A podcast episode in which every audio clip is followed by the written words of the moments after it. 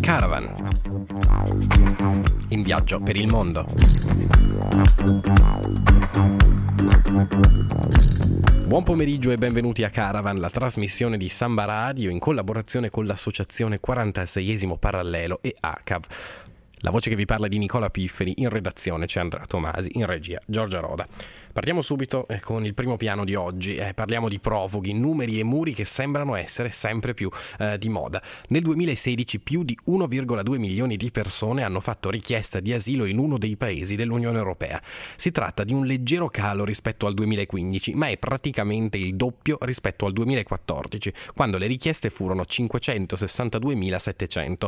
I dati diffusi dall'ufficio statistico Eurostat fanno discutere favorevoli e contrari all'entrata di persone provenienti dall'Africa, il bacino principale della migrazione.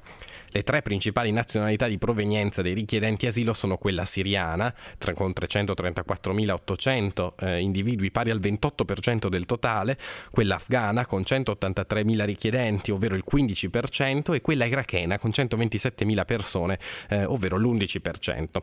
Il nostro bel paese a volte è visto come terra di approdo, più spesso viene percepito come corridoio per paesi economicamente più solidi.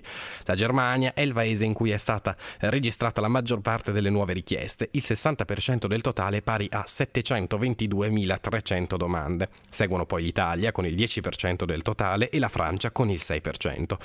Secondo un calcolo che considera le proporzioni rispetto alla popolazione, nel 2016 il maggior numero di domande di asilo è stato registrato sempre in Germania.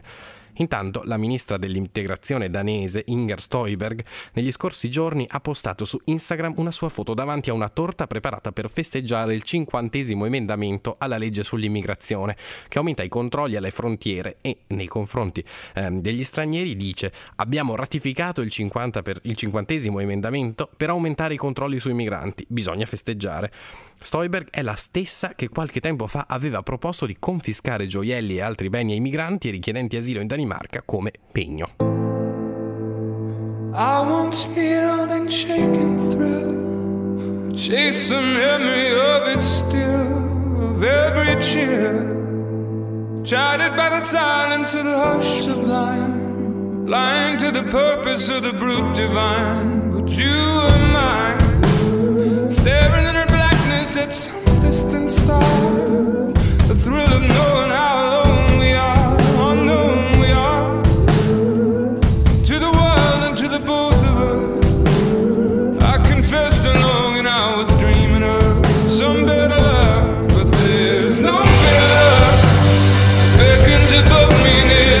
been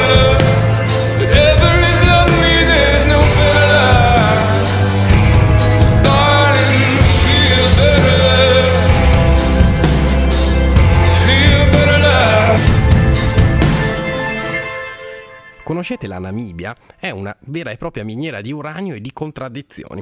Stando alle previsioni, nel 2017 l'economia della Namibia dovrebbe ricevere una grossa spinta grazie all'inizio dell'estrazione di uranio. Il paese, incastonato tra Oceano Atlantico, Angola, Botswana e Sudafrica, è considerato il terzo deposito mondiale di materiale eh, nucleare. In un paese di 2 milioni di abitanti, eh, un'ex colonia tedesca prima e del Sudafrica poi, dove il tasso di povertà è al 29%, quella dell'uranio appare come una scommessa che non si può assolutamente perdere. Al di là dei discorsi su chi può arricchirsi con lo sfruttamento delle miniere ed è difficile credere alla solita storia del benessere per tutti, lo sfruttamento di questa risorsa, appetibile per l'industria civile e per quella bellica, comporta dei costi ambientali.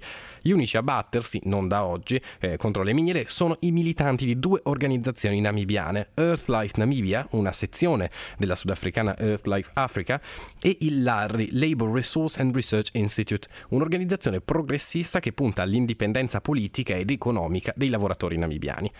Parliamo di minatori che, stando alle denunce fatte già nel 2014, sono ad alto rischio di malattia e morte. Nella miliera di Rossing Rio Tinto muoiono di malattie eh, di cui apparentemente non si capisce l'origine. In questo paese arido l'acqua del fiume Can viene inquinata e si parla di contaminazione diffusa. In quella zona sono stati prelevati campioni di suolo, acqua e sedimenti. Un avvelenamento che sembra causato soprattutto dai bacini di decantazione e dalle scorie minerarie. Si registrano livelli elevati di metalli pesanti nitrati e uranio, fino a più di 2000 volte superiori rispetto alle raccomandazioni dell'Organizzazione Mondiale della Sanità.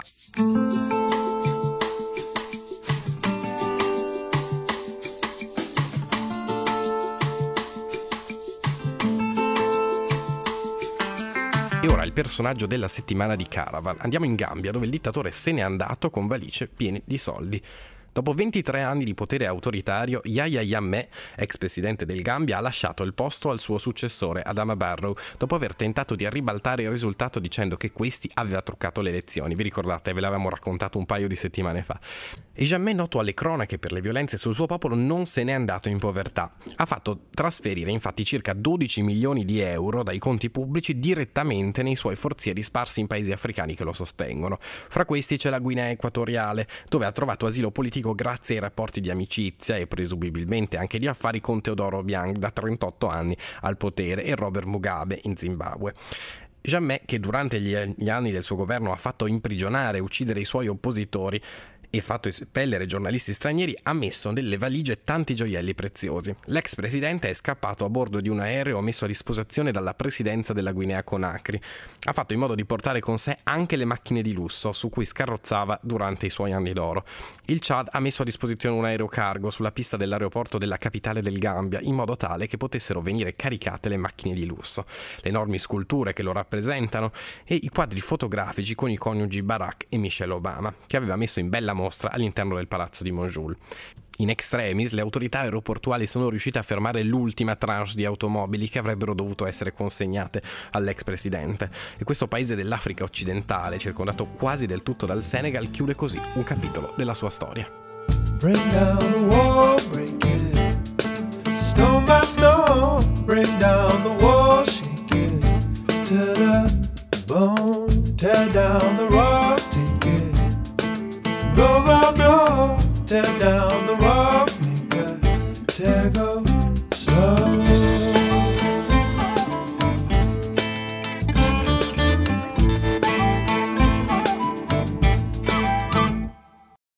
Ora le news, partiamo dall'Ucraina dove eh, sembra esserci uno stop ai rapporti commerciali.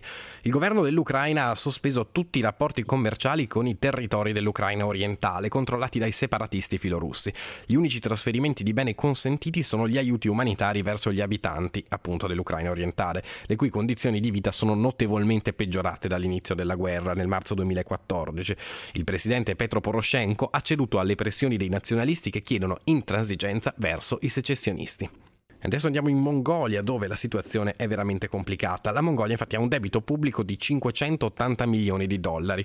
Il paese ha subito un collasso dagli investimenti stranieri. I commerci con la Cina sono rallentati, la valuta, il Turgic, quest'anno ha perso quasi un quarto del valore. I cittadini stanno donando oro, contanti o bestiame allo Stato per raccogliere i 580 milioni di dollari necessari eh, per rimborsare i titoli pubblici in scadenza entro marzo.